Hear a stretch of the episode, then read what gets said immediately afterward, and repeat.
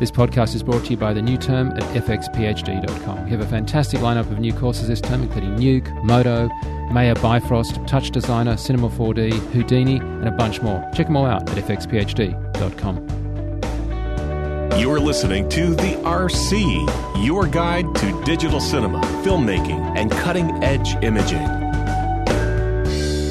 Hi, welcome to this week's RC podcast covering digital cinematography. This week we will be covering Fallout from NAB, Falling Out of Love, and many other things. With my co-host who I haven't fallen out of love with, Mr. Jason Wingrove in the studio. How are you? Good evening, good afternoon, good morning. Live from the pod? From the pods at the FX Guide Miramar Complex Compound Underground Bunker. The tech compound, yes. If you want to imagine what we look like, only look at the poster of the original Men in Black. We're in those oval chairs. That would be Jason and I. I think you're probably Will Smith. This is, of course, the RC Podcast. We see our role here at the RC Podcast to mine the various news feeds, filter various blogs, and go down some various rat holes. Basically, Jason and I love discussing camera tech. We obsess about it. We argue about it. We have sushi over it. And quite frankly, we wanted you to be able to join in on the conversation and be a part of it. And so this week, we're going to start by, I guess, looking backwards at a couple of things. I'm certainly looking backwards slightly. I don't want to look backwards. I want to look forwards. I want to be positive. I'm really excited by some of the things that are happening in camera gear, especially in ways of mounting cameras and doing stuff with cameras, and virtual cinematography and things like that. One of the things I'm not excited about right now is an Epic, which is why I sold ours, or rather John and I sold ours. You did. Yeah. Too many broken promises, too long for a Dragon upgrade. I actually asked about a Dragon upgrade before NAB. They said, even though I had one of the earliest M's. Yeah, no idea. We have no idea when you were getting an upgrade. No idea. So I went, great. I sold it, and then I got an email last week, or this week actually, saying, by the way, you're due for a Dragon upgrade. Bloody typical. Anyway, yeah. I do feel Red has moved away from caring about the man in the street cinematographer. Yeah, they've been coaxed into worrying about the camera for the rest of us, and now it's the camera for the best of us. Yes, for the best of us. I'm not in the best of us. Consequently, I've moved on. And also, I've got to tell you, there's some really exciting, amazingly cool stuff happening with other cameras. So I am moving on. And Jason, that sounds very positive of you, Mike. I have to say, you're moving on too. As somebody said, have moved on. Another person, interested party on Twitter, pointed out when Jason starts buying cameras that aren't. Do you want to explain? I bought a Sony a7r. Indeed, I did. Do you like it? I actually love it. I think it's really... It suits me. I mean, look, there's nothing wrong with Epic. There's nothing wrong... I mean, again, this is all about horses for courses. We are spoiled for choice. And there's probably a few news announcements, and as NAB has proven and always does, that we're sport for choice, and horses for courses still definitely applies. And for my particular course, which is not wanting to have serious codec, but want to have something that has not serious codec, I mean in terms of needing to have full-on DIT on set all the time, a camera for me that I can take run and gun and also put on set for big boys pants jobs, can overcrank the shit out of things, go to 180, and if I want to put the R5 adapter on the back, I can go to 240 frames a second. It's going to shoot 2K and shoot 4K if I put the external recorder on.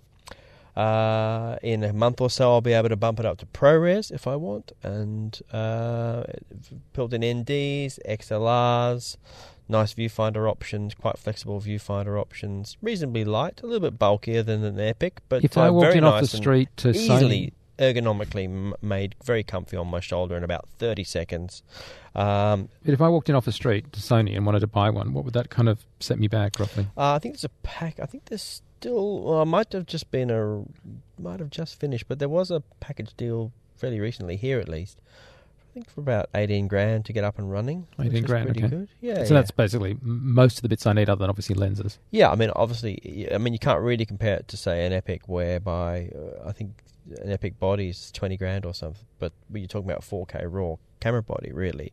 I mean, it's definitely, again, it's a different course, but yeah, 18, you can sort of get under 20 up and running with batteries, viewfinders, ready to shoot, the odd memory card and things. So and as I understand it, you're about to shoot a sort of fairly major commercial. Yeah, I shoot a couple of commercials next week. Is that studio or is that location? That is location, but I think there's so many things that are now having to. I mean, the menu system is a little bit clunky, but it is certainly improving every software revision. They improve things, getting better and better. But I think it's quite a stable platform. I love the codec. It's very simple, drag and drop straight into Premiere. Doesn't need. I can play 2K and 4K in Premiere. The XAVC codec performs really well. Very lightweight. I've talked about the file structure. It's a little bit weird, but certainly the files themselves are very lightweight and a lot of bang for the buck. There are a couple of 100 megabits a second. I think it's quite a reasonably robust file. Built-in NDs, XLRs, audio levels. I get power out of the camera. There's a billion SDIs and all of the little things I guess that would require a module on an Epic or require something to be invented that doesn't exist. It suits my workflow and it suits my schedules and my kind of jobs. And again, so it's definitely something that I can go from a fuller crew setup to something a little bit more run and gun. Again, it is a little bit bulkier than an Epic, but it's probably about the same weight built up. Ergonomically wonderful. And obviously it's got the flexible lens mount, which is part of the deal for me. I think I want the ability to be able to go to EF mount or to go to PL mount, and/or hopefully in the future a speed booster, or get the full frame look out of this camera. Hopefully, so it's a lot of what I liked with the Epic, but also it answers a lot of things that I didn't like. It's not your ultimate camera, though, is it? Because it's not... Yeah. Well, full frame for me is the ideal. And I don't necessarily need... I don't need 4K necessarily. I mean, 2K is okay. 1080 is how I finish things. 2K is good. It would be better if it was a little bit more resolution all the way around rather than 2K, which I think is 80 by 1080. So it's actually not larger than 1080 in the height, just in the width, which is a little bit frustrating. But so I only get a little bit of croppability, sort of, or a bit of rackability left to right rather than left to right and up and down. Look.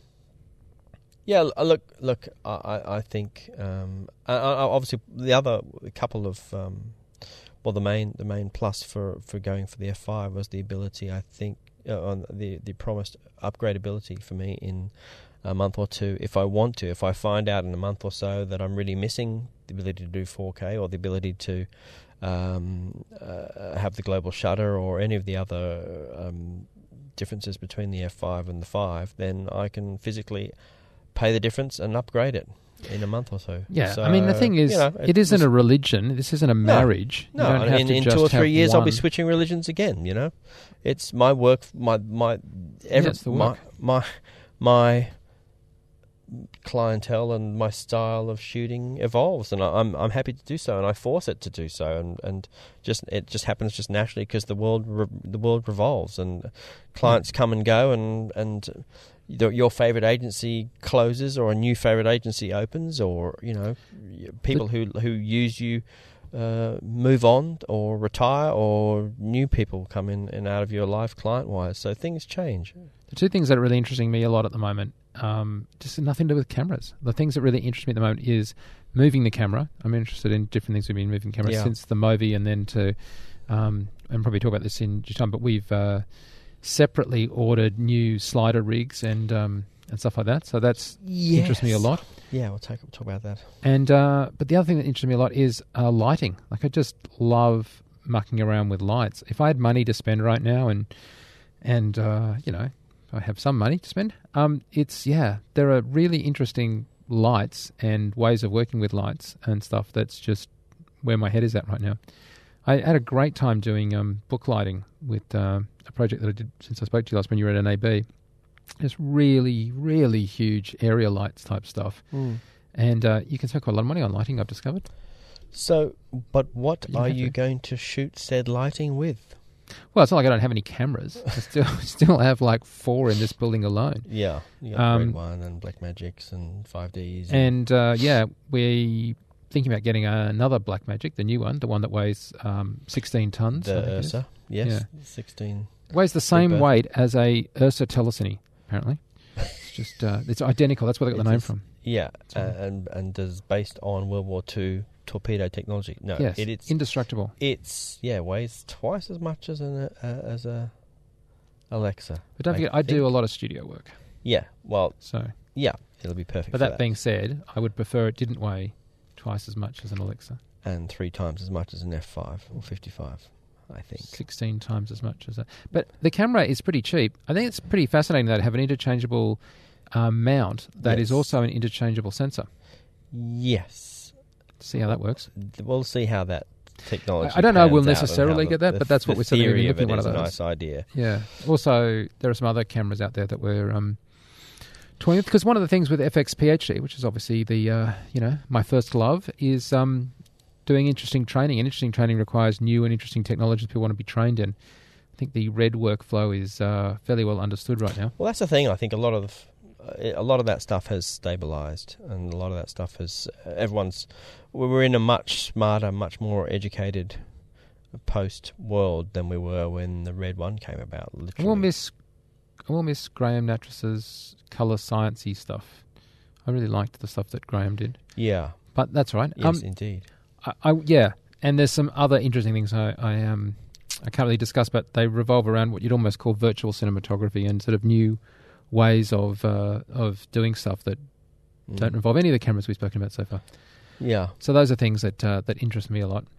Workflow's got a lot easier, and everyone's got a lot smarter. And talking of which, I was during the week looking at a camera for my daughter, and I looked. Well, during the week I was looking for a camera for my daughter.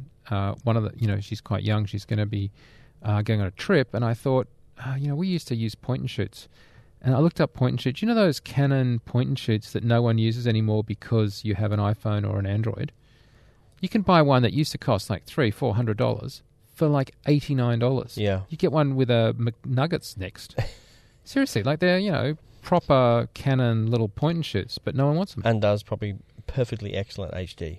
Yeah, what's that about? Yeah, well, fixed, obviously, not what we normally talk about, but yeah, I couldn't believe it was $89. Yeah, spoiled. That was just get out of. I was like, what? Is that? I guess it's not going to be necessarily better than having just an iPhone with her, but it's the fact that it's a separate object that is purely dedicated for that and is not ripping through your communications device battery. And it's a dedicated thing that has a memory card that you can remove. My other daughter was looking at the, and in fact got an EOS M, because they're really cheap now. Mm. They don't seem to have taken off, but for her... They're so cheap, and they have interchangeable lenses. And more importantly, they've got a lens mount that allows her to put Canon lenses on. And she wants to have more control. She wants to be able to take what you'd more call a better, normal picture. Yeah. If you can imagine it's like a little EOS M, which you probably get, I don't know what, for a few $100, $300 or something like that. $300, exactly what it is. Yeah, and you get the EF... I don't know if they make a little fast 50 for that, but if you can certainly have the little there's a little pancake one. EF to EOS M mount adapter, and put the little $100, 51.8 on there, and you can have some great fun with that. Terrific little thing. I mean, for happy snaps and or for sort of 7D style video. Yeah, I'm going to be taking under, I don't know, $500. As you know, Jason, bit of a fan of Monty Python. Yes. I'm flying over for the Python reunion in London, and so I'm going to take my 5D Mark III. And it is a bit bulky. I mean, it isn't too bulky. I love it to death. Yeah. I really do actually seriously fancy it. But, but I would appreciate it if there was a 5D Mark IV that was smaller. Well, there's the Sony a7s, which is going to be what is going to basically mean my 5D Mark III is going to be on the eBay list. Really? As soon as that comes, yeah. I mean, I really liked the a7r. It was really nice. It was terrific to have such a small form factor and shoot full frame, and also to have an electronic viewfinder that had focus peaking in it, and the ability to literally not have to worry about a shoulder rig and not have to worry about an EVF, and just, I mean, I'm not talking for an everyday shooting, but for a B cam or a rig camera or whatever, or just for run and gun, or for for recies and things. It was terrific to have that. Just the codec let it down. So now basically the A7S is going to be the sort of upgraded codec version of the R. So I think that's going to be that camera when that comes out. That is going to tick a lot of boxes for people. That is going to be, for a lot of people, it's going to be their little B cam, rig cam, or their little, you know, their profile camera on an interview, or their second or third camera on an interview, or, you know, rig camera. So we expect the A7R, really shake things up a bit. No, the A7S to be what, sort of $1,700? Yeah, I think it's going to be, well, maybe just a shade over $2,000 by the time it launches here, which is probably, I'm sure, by the time this podcast comes out, there probably will be a price. At the time of recording, there is no current price worldwide anywhere.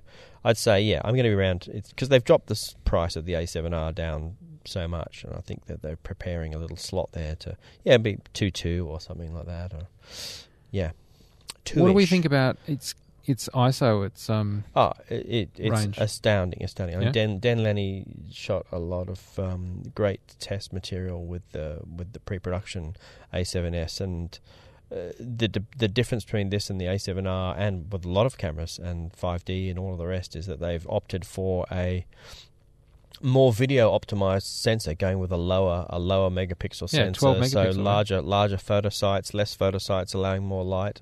And it's proved to be a killer. The high ISO results on this camera. I mean, there's a certain point where it's unusable, but it's way more usable in lower light than say, you know, certainly see an Epic, and certainly way shits all over a 5D in terms of low light, and to be able to lift an image and get into there. That's another reason why I liked the F5, is that the base ISO, that you cannot make it go lower than this, is 1600 ISO on the F5. Get out of town, really? And that's its base sensitivity, and you can wind it up quite a lot without really getting into trouble or embarrassing yourself. That is the next. I mean, dynamic range obviously will improve, and Dragon has definitely set the bar a bit for that, but noise will be the next thing. Everyone's going to be working on some very, you know, our next area of being spoiled will be that we are going to be you're going to be able to shoot until you can't see the hand in front of your face, and be able to lift it up to almost, you know, 500,000 ISO type figures, and get acceptable results, almost night vision type stuff. Yeah, I think you'll lose it long before 500,000 ISO. The A7S, the only thing I've seen is that demo video they have on the beach with the fire, and it's pretty much pitch black, and then they just keep on changing the ISO up. Yeah, and as it goes up, you'd think the sun is coming up. Yeah, and that's the same. Yeah, that's if anything, the sun's actually going down and it's getting darker, but in fact it's getting lighter. The proof. But if you could shoot at 50,000 ISO, that would be completely acceptable. Forget completely acceptable. 500,000. Yeah. Of course, the trouble is the numbers go up so quickly, right? Because obviously every f-stop it doubles, but exponentially. I mean, really, I'm happy that I can shoot at 5,000 ISO on the Mark III.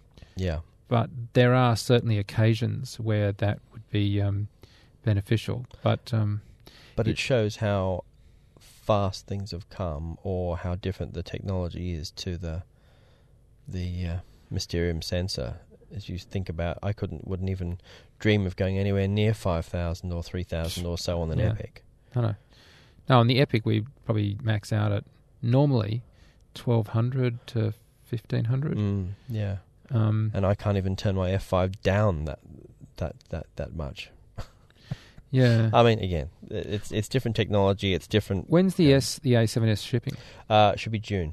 So I think we'll should be able to pre-order in a week or so, and mid next month. Probably start shipping in the next 2-3 weeks, I'd say. So talk to me about the mounts on that. What are you going to do? Well, it's E-mount. So actually, I think certainly in Australia they bundled the camera with your choice of Metabones adapter. I've got, from my R, I've got a couple of E to Leica M mount, is being a rangefinder, real short focal depth lenses. It's perfect. The little Voigtlander lenses and little Leica lenses, little rangefinder lenses are fantastic on there. But then there's the EF or Nikon to E mount. Any of this short focal depth mounts, like the FZ mount on the F5s and 55s and the E mounts on stuff like the A7R and the FS700s are all really what they open you up is the ability to have all these adapters. It's fantastic. So I've got Metabones Canon to E mount and a little Leica mount for a couple of little tiny little Leica mounts, Leica lenses for run and gun and for traveling. So Metabones had set you back what, $500? Yeah, depend. Yeah, sort of. Yeah, 300, 400, 500. And but there's lots of people. They're even cheaper for the Leica mounts because there's so little in it. There's not much difference. It's literally only about 5 or 10 millimeter of mount. The EF mounts are a little bit bigger. But surely most of your lenses are Canon EF mounts. Surely most of your lenses. Yeah, But I think because the camera's quite small, I bought a couple of lenses specific to that, so you don't have to muck around with mounts. And you know, it sort of seemed a bit counterproductive to put larger lenses and then adapters and things on it. So I think I used a little Voigtlander 40mm f1.4, which is really nice, and only literally about $100 or $200 for the adapter to go from Leica to E. So, but I think the interesting thing about it is to have a camera, and we will see this more and more, is have a camera that has electronic viewfinder, to have focus peaking, and have something so small and literally get those 3 points of contact, put it right up to your eye. It's quite easy to keep that quite steady, quite easily. It's very nice run and gun. It's how we used to shoot stills. You know, it's how you shoot stills today. Getting a whole, cameras are designed to be held up and held steadily up at that point. One hand on the lens and underneath the camera, the other hand on the grip, and your eye and forehead on the viewfinder. Very stable. It is pretty crazy that an A7S could do a off-camera 4K record. Yeah. I mean, that is pretty sick. And no doubt, very clean. And it does pretty much all the things I wanted my 1DC to do nice, clean 1080p, to do some overcranking, to do 60p up to and still be at 1080, and then also to go beyond 60p. The A7S goes to 120 frames a second at 720p, which may or may not be usable. We haven't seen any tests of that. I'm sure it's acceptable, but yeah, to do 60p and still stay at 1080, it's fantastic. It's only really been the 1DC that's been able to do that, and that's a camera that's 3 or 4 times the expense. Have you bought any lenses lately?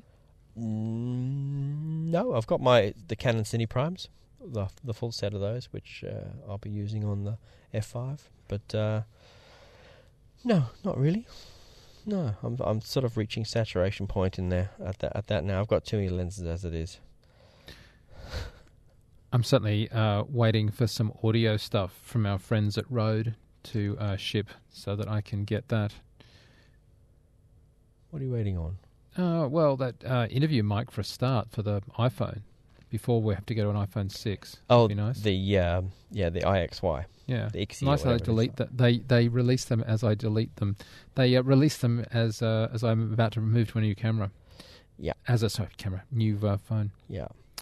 So I'm gonna. Part of the news was since NAB, which I thought was so exciting, and then ended up being very, very disappointing, was the Pentax 645Z. This is just medium format. 645 format is certainly larger than 5D, but not as large as some medium formats. It's the smaller end of medium format. This was going to be the first, and it is the first medium format camera to actually shoot video, to shoot 1080p video. And I was busting to get my hands on this. I mean, there's a lot of unanswered questions yet with this camera. It's going to be $8,500. It is coming mid-June, right? And I was very, very keen to get my hands on this, but then my very good friends at newsshooter.com, Dan Chung, managed to track down a spokesperson from Ricoh Pentax and asked them the pointed questions about the video format, because they've announced a lot of stills and they've never yet shown any video samples. Right. And there's probably a good reason. The bit rate is 21 megabits per second, so even less than, say, ABC HD can do, even less than, say, an NEX7 is capable of, considering you're talking about a reasonably large sort of sensor. Immediately it's only 1080. I mean, I could be proved wrong. The video footage could be fantastic, but I'm not holding out an awful lot at 21 megabits a second, right? H264, okay? In what, ProRes? I could have been anything. ABC... No, but what's the compression? No, it's going to be much higher than that. It's going to be H264. Variable bit rate, 21 megabits per second. Movie compression is H264. Yeah. So the other questions were: this is the crop. We didn't know. Is it going to do a little tiny 1080 crop out of the middle? Which again, you think it does a crop out of the middle? Completely. That would destroy the point of wanting to do. Destroy the point whole point of having video on a medium format. So it actually crops 10% all the way around, which A is disappointing because it's not radically huge compared to a 5D. It's a bit huge. It's a bit bigger. But taking 10% off that is not great. It does seem a bit odd that they say 10% all the way around, because the sensor itself is actually a 4x3 sensor. So if you take 4x3, you take 10% all the way around, then you end up with a 4x3 image, which doesn't right. So it must be more than that. Anyway, I'm imagining at least 10% on the sides. So then that's a fail. 21 megabits a second, that's a fail. Is there going to be any clean out? Could we get a clean out from the HDMI, say, to be record externally so that we didn't have a crop? To violate, or we could have more than 21 megabits a second. And there is no output. Was there going to be like an S-log or a flat output or any sort of log recording mode or cine mode? No, there isn't going to be any of that. Pentax isn't really known for its video, and on and on. Pentax isn't really known for its video. I mean, I'm sure, from a stills camera point of view, stunning, fantastic, would be brilliant.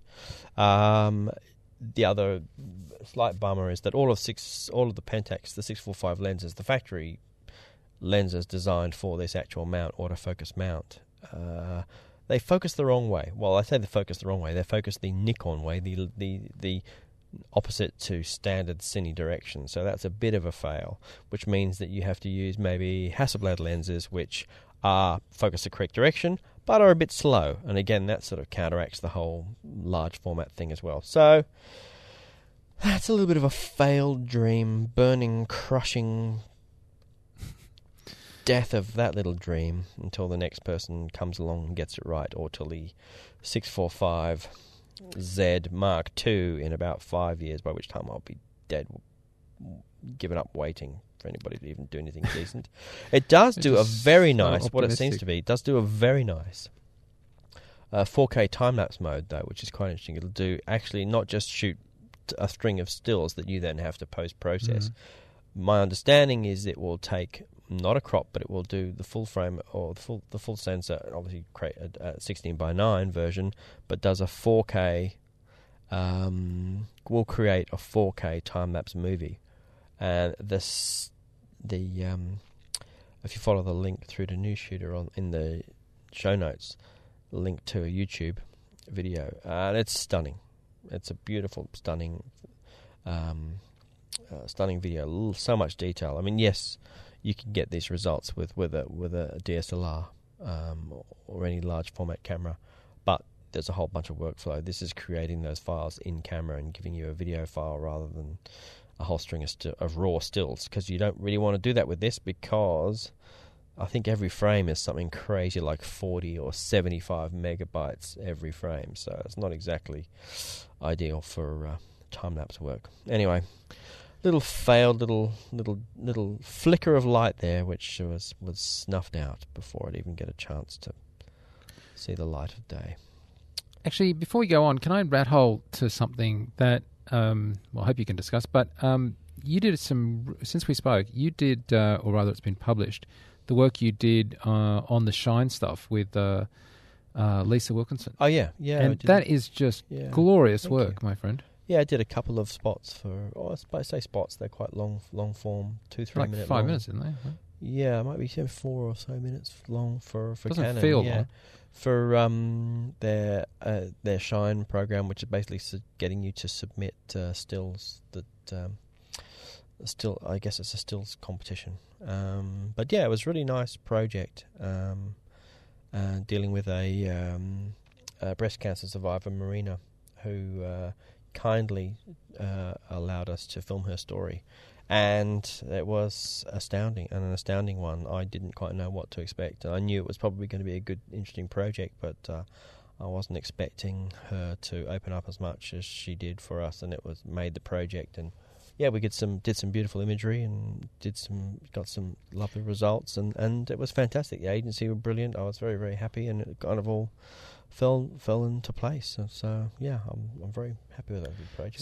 So let me just explain for people that don't know. We'll put a link to this in the show notes, I'm sure.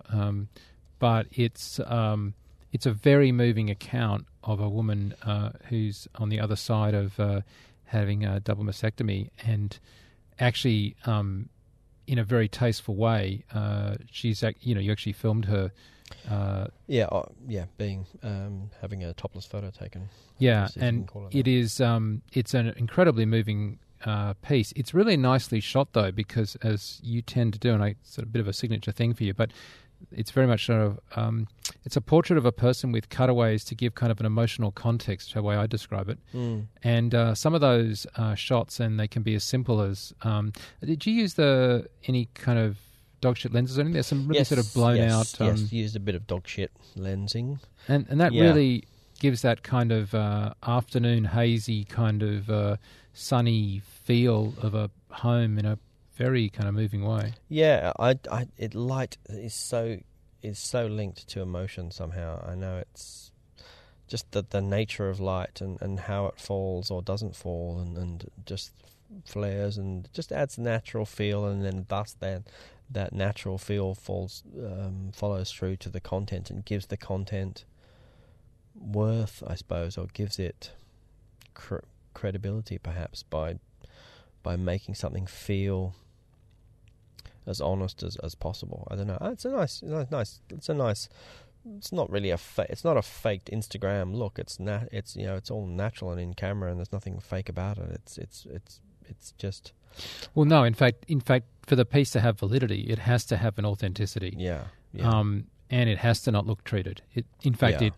It really is incredibly important that it doesn't feel too packaged, I think, because that would be quite tasteless. Yeah, and and it was definitely was. We probably could have shot it on a lot of cameras, but being a Canon project, of course, there was handed down, of course, that we should shoot this on Canon. I shot it on the 1DC. Small crew? And, it was quite small crew, yeah. I had Jess Clark-Nash, who's my longtime assistant, and she was shooting second camera for me and did a beautiful job, and I think we, created some lovely images. We were a very small crew. Has a bit of a handheld feel. Were you shooting handheld or on the Movi? On monopod most of the time, actually. Really? Yeah, okay. So we could still move around and relocate. There's a bit of float in there. Quick. It had a little bit of float to it. I mean, a lot of time, the nice thing about it is you can quickly pop that off and then go on the hand, and we're spent an entire day just lying on the carpet in the living room, just watching kids play with Lego, and it was just really nice to have a really small little crew and a really small camera where I could literally just sit there and be part of the family there and not really disturb the kids as they kind of interacted with mum and just played, and I wasn't dealing with lighting, I wasn't really dealing with sound. I could literally just almost drift into the background really, and we could just get out of their way. The way that the light plays, less in the still, but more in the video when she's sitting on the chair. Mm. And you've got this kind of really strong light in what seems to be bottom left corner, but I presume it's just coming through the window that way.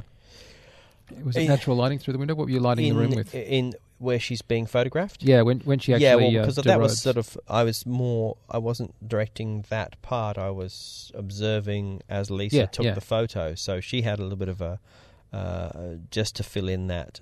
I think they weren't using flash. They just had a little light panel in there, LED light panel. That was the only lighting in there. It's basically natural light coming through the windows. Through the window, because I was going to say, because the thing that I, in the videos, I'm talking about, not her, the still yes. of her, not the portrait of her, in that and the other sequences in that room, it felt like there was a lot of light in the room, but it could have been more silhouetted. I just wonder if you're just bouncing light in. Yeah, or that was mainly the light panel, adding light right. in there, really. Like a 1K or a? Just a little one by one LED light panel. Okay. So, yeah, just a little V-Lock battery-powered thing. I didn't really, I wasn't overly keen having that light in there, but of course that light was serving the bigger picture of the still side of things without them having to have flash, and just to fill in a little bit for the counteract a lot of light in the background for their stills. But yeah, worked around it for that bit. That was sort of a little bit out of my control. Well, I think it was really nice work, Jase. Thank you. Yeah, no, it was a lovely project, and it was definitely testament to the fact that Marina let us film her story, and yeah, it's a very raw kind of emotional piece. Yeah, and it was, she was very open about it all, and it's just you just don't know what you're going to get with that kind of stuff, and that's part of the downside, but it's also it's way into the good side. It's definitely way more of a bonus than a plus than a minus for sure. And well, I'd much rather work that way. You've done some great work with interviewing non-actor types or placing video portraits of non-actor types in various locations. Yeah. I mean, you've shot like that piece we discussed back in the day for the mining kind of BHP or whatever it was all over the world. There were some terrific portraits, and I say portraits, using that term, but it's, like composed to camera. Heck, you even did some nice stuff when we were in Vegas shooting with those anamorphic Cook lenses with the showgirls and stuff. I enjoyed watching you work on that. I just think natural light's just so much more interesting. It's more intriguing, and you just got to make it. You just got to choose it. Choose the right. It comes down to choosing the right angles. You can literally walk 5 feet and have a shitty shot or a great shot, and it's just great training too, and it's great discipline to walk into a place and work out where's the best spot for the light without having you to put anything into it, So, and then I guess once you've got that in your head, then you can work out how to recreate it. Or once you, it's a really good way of understanding light is to just watch it and make the, and you just don't really have much other choice in that kind of natural, more run-and-gun, doco-based thing. You don't really have the time to go lighting things or the personnel. You just want to be able to make the most of what's there. It can really work against a piece like that to look lit, if you know what I mean. Yes, like definitely. It's definitely too polished, too whatever. I mean, I was watching The Good Wife the other night, and I got to say, for lit work, it's magnificent. I mean, the way that he lights the actresses in that show is just spectacularly good. Yeah. But it's a narrative drama that's slick anyway. And, it sort of adds to the gloss of the existence of the story. Mm. But it would totally not work for that kind of a piece where you're dealing with such a sensitive issue and kind of natural and, It can be pretty. It doesn't have to mean... It doesn't mean that it's doesn't mean that it's bad or any less of a style. It can be very pretty, and it can add raw, it can add emotion. Hey, I mentioned the Movi before because probably on my mind because you've got it in here at the studio at the moment, but I see that you found some control wheels for one. I think this is awesome because I love wheels. I love working off wheels, but I don't often get the opportunity. And I think the very first time that we saw the Movi last NAB, I thought, oh, can we have wheels for this? It'd be awesome, because a lot of the opportunity is to not just have it be in majestic mode or have it be controlled by a radio or a joystick. But often a lot of people more and more are rigging these things onto crane arms, rigging them out of vehicles, into inside helicopters, or doing them remotely. And it's fantastic. And a company has, I'm sure they won't be the last, but a company's come up with some really beautiful, beautiful set of wheels, Veracity, VeracityControlWheels.com. They've built very beautifully machined set of wheels specifically for Movi, but not necessarily specifically for Movi, specifically for any... I think these should work with most radio-controlled gimbal rigs, so not specific to the Movi brand. They are not cheap, but what they do is they hook into... You still need to have a radio control. They're not wireless themselves. They hook into what is the... I guess you call it the trainer port of any radio-controlled or the buddy system kind of port of any radio-controlled transmitter that you would normally use. That I think would normally come with a Movi. This is the port where you might, if you're trained to fly an aircraft, someone will get it up in the air for you, and then they'll flick a switch, and then you have a little buddy box thing where you can actually... you can take over the controls for a bit and learn, and then when it gets tricky or you get out of your depth, you flick it back and someone else can take over. So you still need to have the wireless remote thing. But $4,300, not bad. Beautifully made, and it's really good to have the wheels as an option. And good on them for bringing these out. Not sure if they're actually shipping yet, but I think you can pre-order them. I'm not sure the timeline to get yours, but I think it's...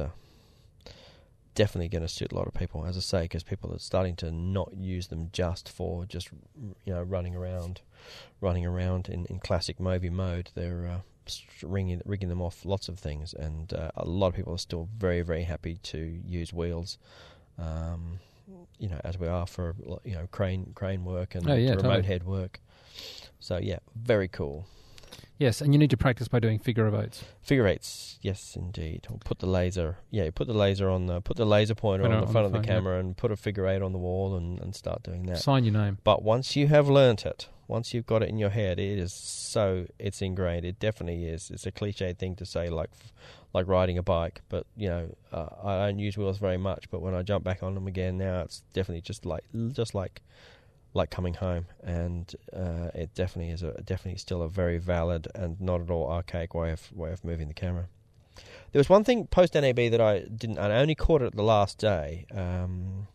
My very good friends at G Technology, full disclosure, I'm a G Tech ambassador, but this is something I've been waiting for a long time, is to get a Thunderbolt 2 technology out and about, but also get something that's going to suit, say, the Mac Pro, and I guess hopefully when they update, say, the iMac, it'll suit that as well.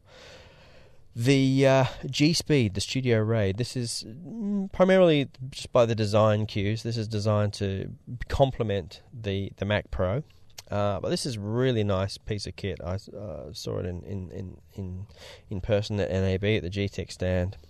Up to 24 terabytes. This got four. It's a four-slot RAID tank thing, running off Thunderbolt 2. Right. They have 12, 16, and 24 terabyte versions, and pretty reasonable. 3.5 grams for the 24 terabyte version. Now you can RAID that any way you like, where it's just JBOD, it's just you got full 24 unprotected 24 terabytes, or you can make it really fast. I think the guys on the stand there were saying that you can configure the RAID to be so fast, and obviously you'd lose capacity, of course, by going by gaining speed. You can get to the point where you're almost saturating the Thunderbolt 2 port, which is pretty fast. Yeah. I'm not quite sure what that is in megabytes per second, but damn fast. Damn fast. Yeah, I mean, even if you just bought the 24 terabyte version and just whatever it is, RAID 1, RAID 0, whatever it is, where you just lose gain twice the speed and half the capacity. Is that how it works? You got a very fast 12 terabyte RAID enclosure. So there's not that many Thunderbolt 2 RAID solutions out there. No. And especially not this capacity, because I think this uses, being G-Tech, it uses Hitachi drives, and I don't think many people have got, this uses 4 6-terabyte drives. You've got 6 terabyte drives now, so that's, and they're fast, so bloody impressive. And I think that's coming in the next few weeks, shipping soon. So, yeah, if you haven't seen it, go to g-technology.com. I will definitely be getting my hands on one of these, and can't wait. I don't think I'm going to go to the Mac Pro to plug it into it. That's why I'm hoping the Mac, the iMac, they'll bump those up to... I'm sort of holding off until they hopefully bump the iMacs up to Thunderbolt 2. Yeah, I would be going for the Mac Tower thingy if... Well, on the second generation, probably. I think there's some obvious changes they may want to do with graphics cards and stuff. Yeah. But, yeah, I mean, I think... Yeah, it depends what your application is, of course. Yeah, I mean, I think part of the... I was sort of umming and ahhing, you know, if I was going to go Dragon and stick with Epic, etc., then I would probably would have gone Mac Pro, and that would have added to the expense of that direction. But I think I've seen such clean, efficient drag-and-drop editing, even with just my old 2009 Mac Pro with the F5 codec, that I think I'll just be going... I think I'll just go an iMac and get a stonking big... Save the money and get a stonking big... Spend it on storage. And maybe a second monitor. Spend it on stonking. Spend it on stonking things. So, yeah. What else? Sorry, do you want to go ahead? I was going to talk about Bright Tangerine. My very good friends at Bright Tangerine. They brought out a fantastic new map box. It's a revision on their Strummer map box, which was sort of their mid-range one. It's called the Strummer DNA. Now, I mean, map boxes, you know, not everyone has call for them, but if you do, and you've got to use one daily, then... you definitely have your likes and your dislikes, and have your favourite brands. But Bright Tangerine, these guys, I can't speak highly enough about their quality of workmanship, how they think about these things, and how they upgrade and add add-ons and continue to develop and improve their products. So the latest box is the Strummer DNA, which is... it's a little pricey for me, Jase. It is a little pricey, but in Matbox land, this is not pricey, okay? Yeah, but Matbox land was built in the days when everything else was really expensive, and so spending $3,000 on a Matbox wasn't outrageous. It is still not... Well, if you'd like to go with, say, I don't know, the German equivalent, you're going to be spending double that, 7 or 8K for, say, an MB14 or the equivalent. I'm just German in inverted commas map box. Like $9,000 on a camera and $3,000 on its map box. But this is not. Yeah, this is not. This is more for. This is for larger productions. This is people. This is not owner operators who are just doing doco stuff. So this is up there with the German model, you reckon? This is absolutely. This is completely top of the range. Oh yeah, this is There's probably, it's either Ari or these guys, I think, at the moment. There's a couple of other people out there making map boxes, but no one really comes close to this. What I like about, I think with the Ari stuff, You kind of buy it for a particular purpose, but the Bright Tangerine guys make their stuff a little bit more adaptable, make it maybe a little bit more flexible, I think. So this is either do 3 rotating 6x6 trays or 3 rotating 4x565s or PSR trays, but make it adaptable so you can actually swap the back cassette over and swap one from one to the other, and or add trays, go from 3 trays to 2 tray or add another tray.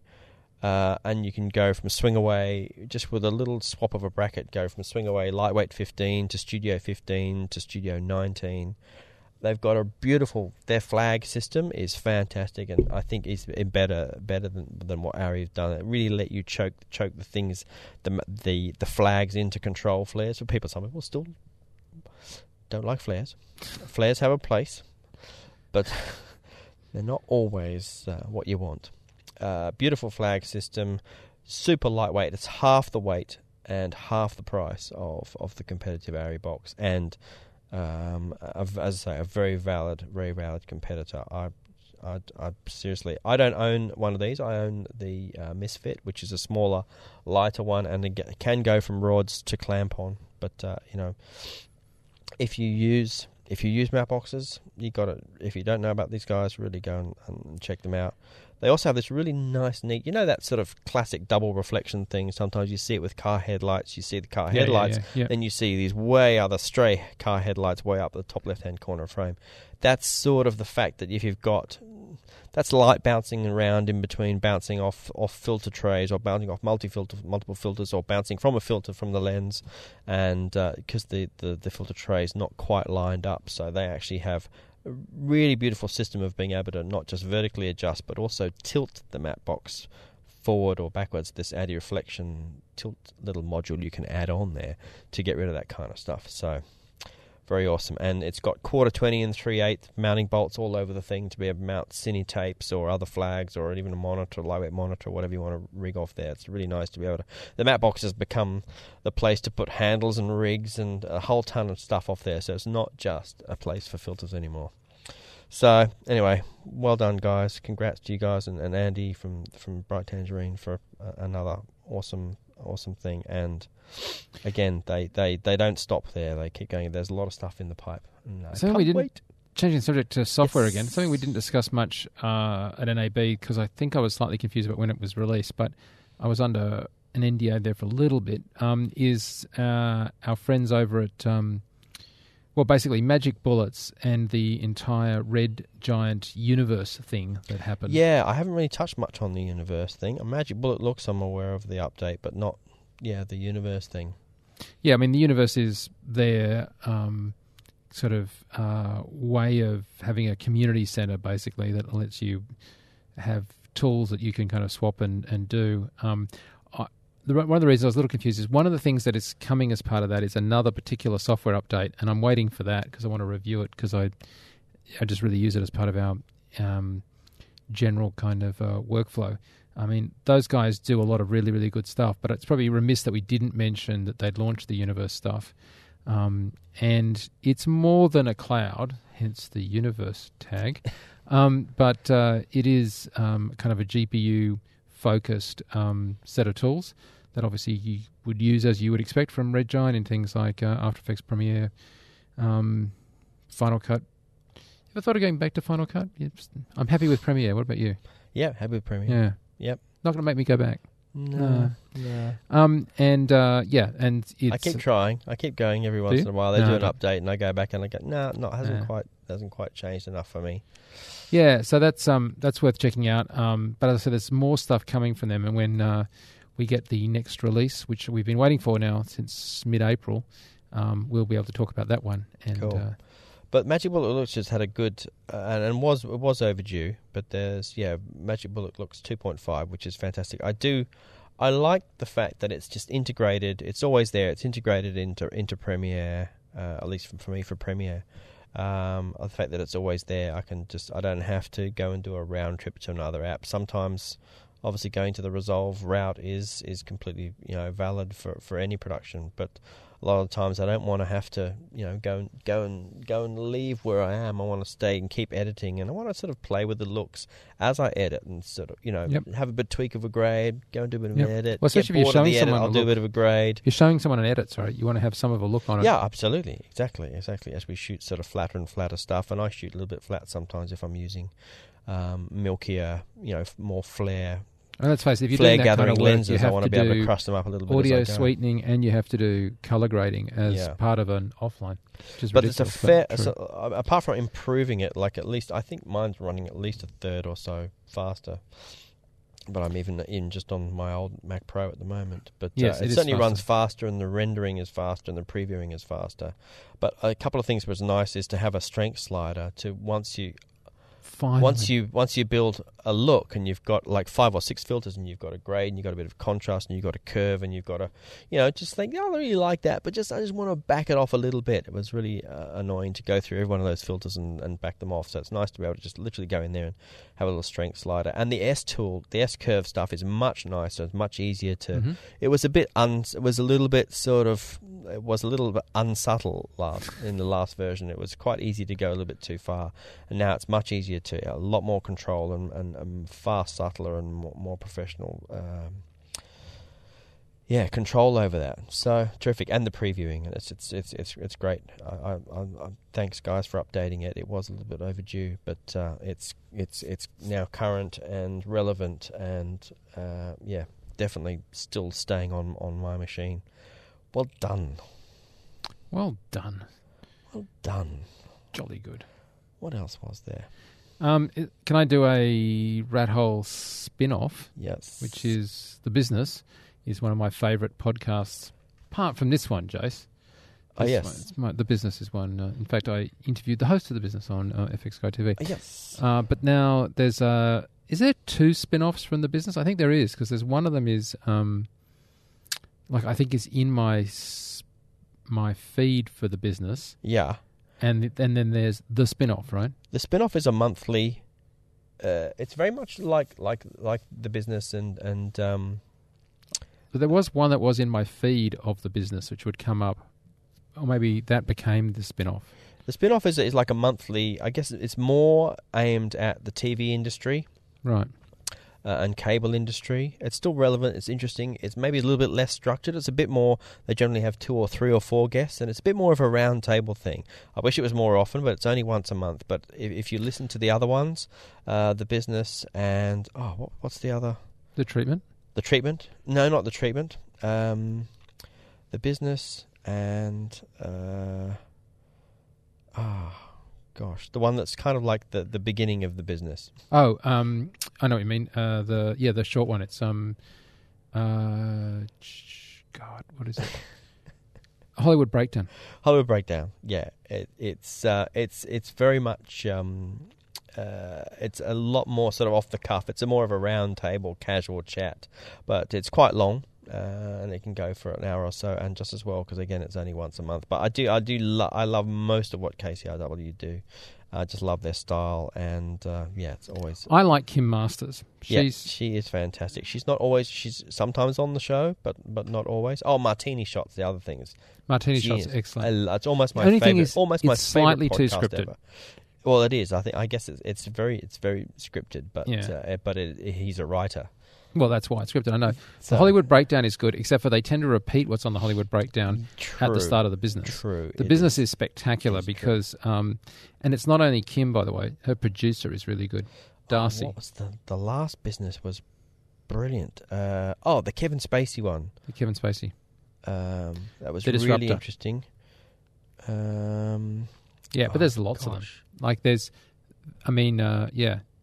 They're occasionally stuff that is a little too indie for my taste, but I think the show is outstanding. Yeah. Oh, there was... The last couple of episodes were brilliant. I was trying to think what it was. It's a good team. Yeah, yeah. It was good to see the little bit of backstory on Kevin Spacey, which was terrific, because I'm loving... House of Cards? Loving House of Cards. We don't have the huge rolls out glut. Week by week. We have it, out once a week. I'm 1 week behind, so don't tell me what happened last week. No, I'm 1 week behind too, so I won't tell you. So the last episode we saw, I was screaming at the television. I was so mad at him. But yes, I'm. I've got two episodes to catch up on this weekend. But yeah, Kevin Spacey particularly good. Really interesting how well that business model has been going. Yes. And what it means in terms of freeing people up. I can't imagine that it hasn't been hugely profitable. Of course, the numbers don't really come out on it, but it's.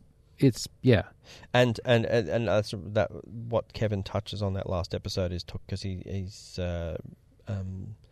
basically funded a documentary called "Now in the Wings on the World Stage," and he definitely touches on this sort of, the Netflix model and why the sort of genesis of that. Yep. So, very impressive. Love that. What else? She did, an interview back in 2011 with Roland Emmerich. It's very rare that I'll hear an interview with somebody that completely turns me around on my opinion on someone. But Kim Masters' interview with Roland Emmerich in 2011, I was like, okay, I really will now watch Roland Emmerich film differently. That was on Anonymous? Yes. I think? Yes, it was. Yeah. Yeah, it's definitely that is, that they are, I'm not a fan of the treatment. Me neither. In fact, I have yelled at the treatment at times in a bad way, especially because he was quite derogatory about visual effects artists, and I just didn't forgive him for that. Yeah. No. And I don't like he has done some interesting interviews. He did one with Jeff Prost, was from Survivor, which was kind of interesting. But there are other times that it's just so self-indulgent that I just can't get past it. Yeah. I mean, it really is just horrendously self-indulgent. I'm like, okay, well, I'm sorry, but yeah. There was actually a really great one on the making of the Lego movie. I didn't listen to it. Yeah. I'm not sure which episode it was, but if you go back, the Lego movie was development of it and was quite interesting in dealing with Lego themselves and the merch and the licensing of it. And but I listened to it because I was in an airport lobby and I didn't have anything else to listen to. Yeah, right. That's okay. Good. But yes.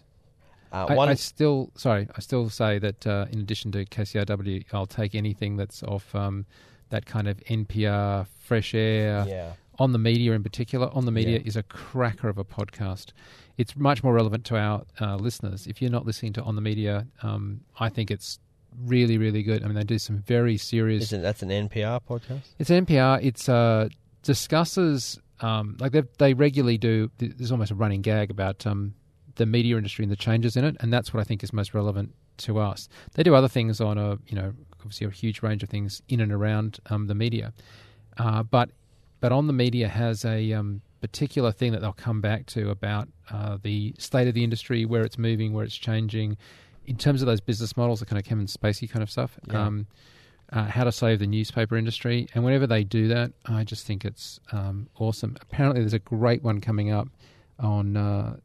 The relationship between the media and politics. And I haven't heard it yet, but I've heard from somebody else that knows that it's going to be great. So. An episode of, I'm just remembering, an episode of The Business to catch up on. It's one on because it's just dated, I guess, Monday, April 28th episode, which is director Stephen Knight talking about his shooting of the feature Lock, which very intriguing way that was shot. Huh. But basically, it's all inside a car at night, or it literally all happens in real time. And they shot it over, I think, about a week. And they put 3 or 4 cameras in a car and just locked it off and just drove. And they drove and they shot the entire script from beginning to end every night for like 7 to 10 days. And very interesting discussion creatively. So where's the director in the boot? They're on basically I think about a week of on low loader. All right, and then I think they did a couple of nights where they just did free running, where actually the actor was Tom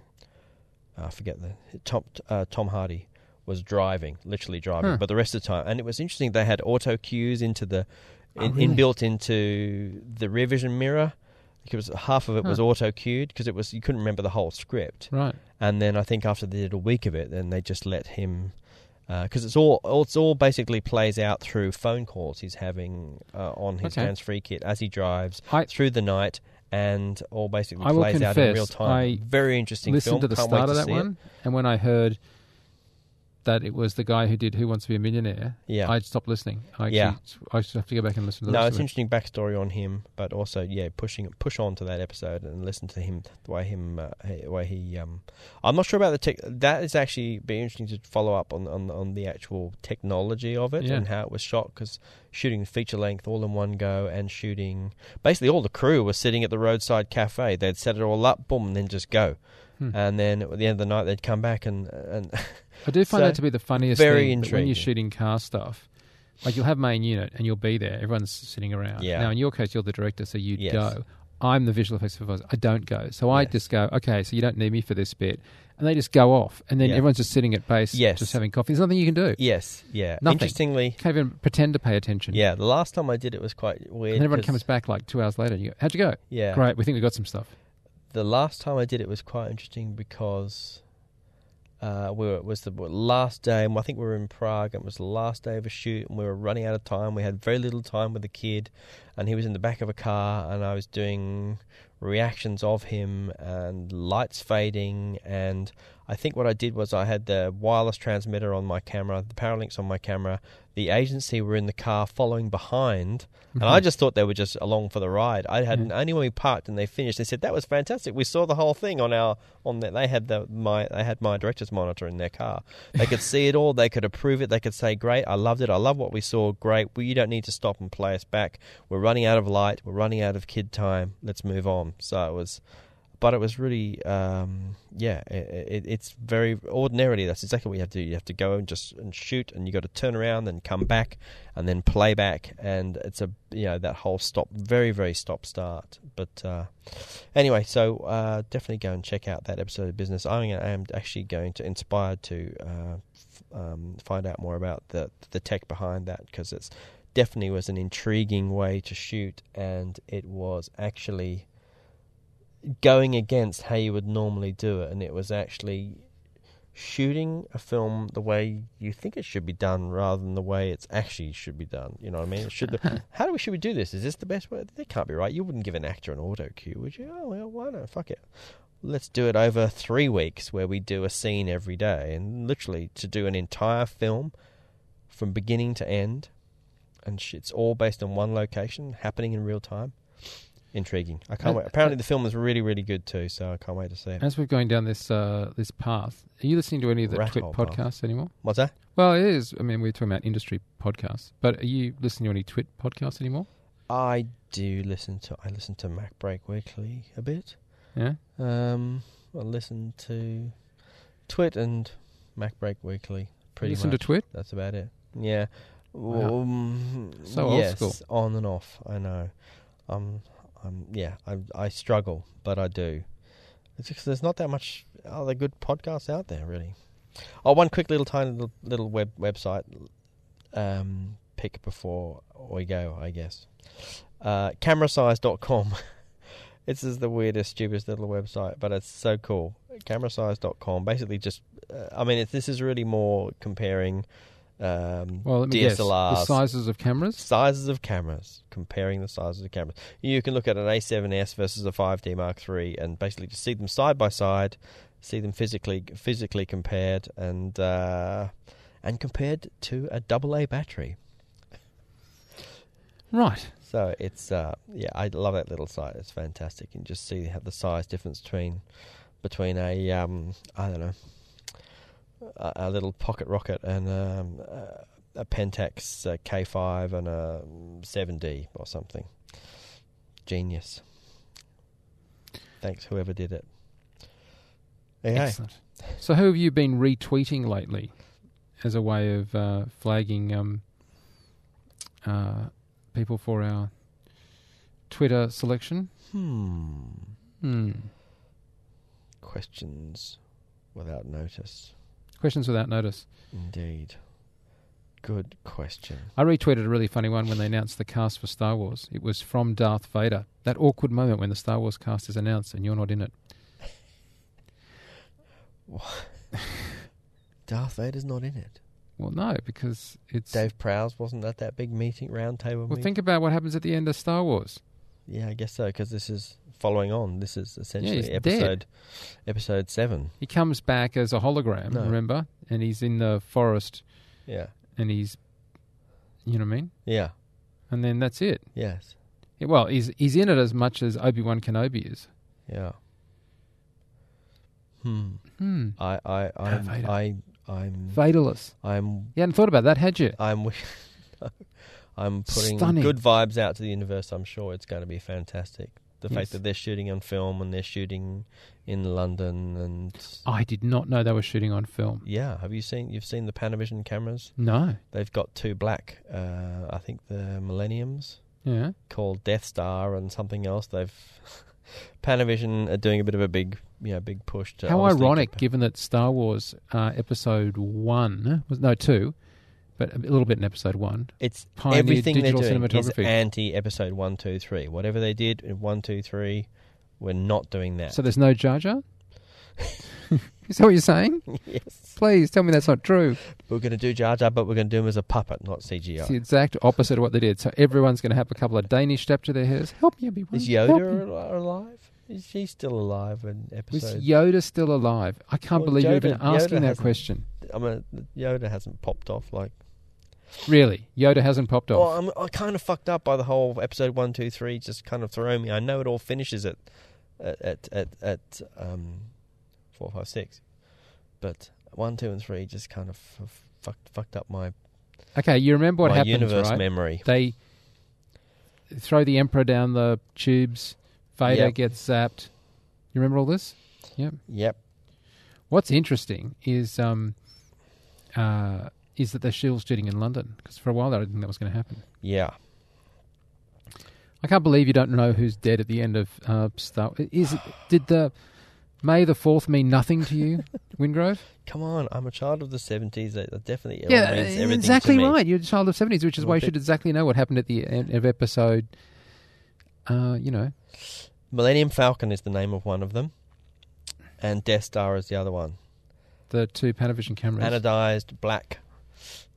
Oh, Panavisions. They are very cool. Can you put those in the show notes? A bloody few more of those as well. More than two cameras. I'm sure they've got more than two bodies. I totally don't know. In a nice bit of we are shooting this on film, by the way, everybody. PR from Panavision. They I think they're shooting in Africa now. They are shooting now, yeah. Not in Africa. They haven't gone to Tunisia. They've gone somewhere else. Anyway, good to see. It would be a joy to be working on that film. If you happen to be working on Star Wars and you haven't signed an NDA, please get in touch and let us know. How's it going? Yeah, because that's the thing that really would not give you any trouble with the Disney Corporation. If you happen to be working on Star Wars and haven't signed an NDA, here's some shots I took on my iPhone. How the hell did you get away with that? Yeah.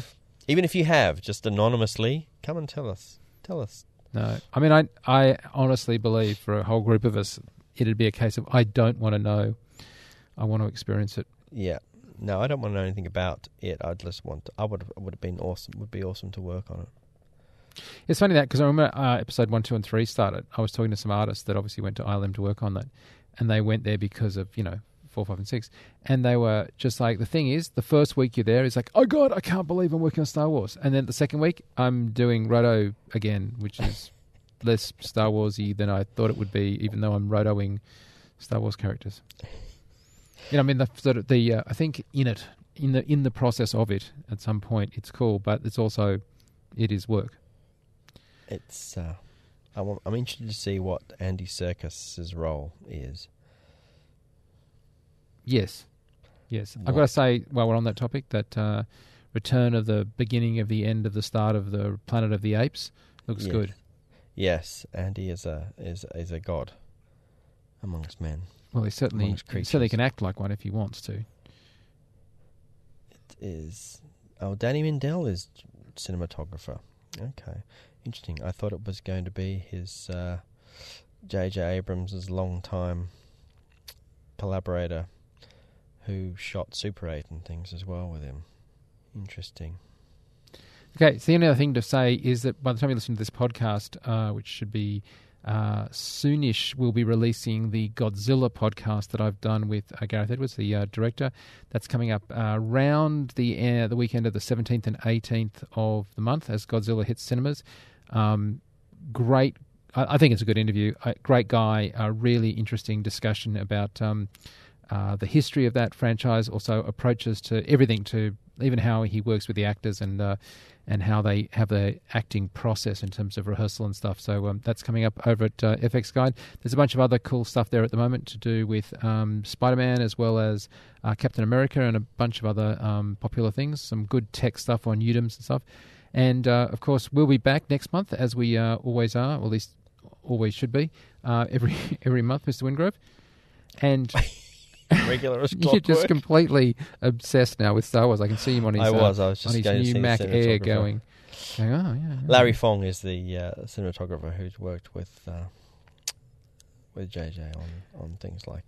So, because Jason's slightly distracted, Jason can be found as Wingrove on Twitter. Indeed, or wingrove.tv, my website.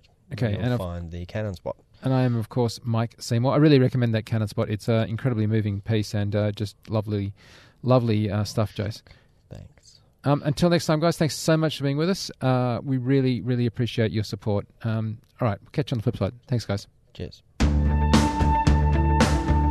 Thanks for listening. Send your questions or comments to rc@fxguide.com. Copyright 2011, FX Guide, LLC.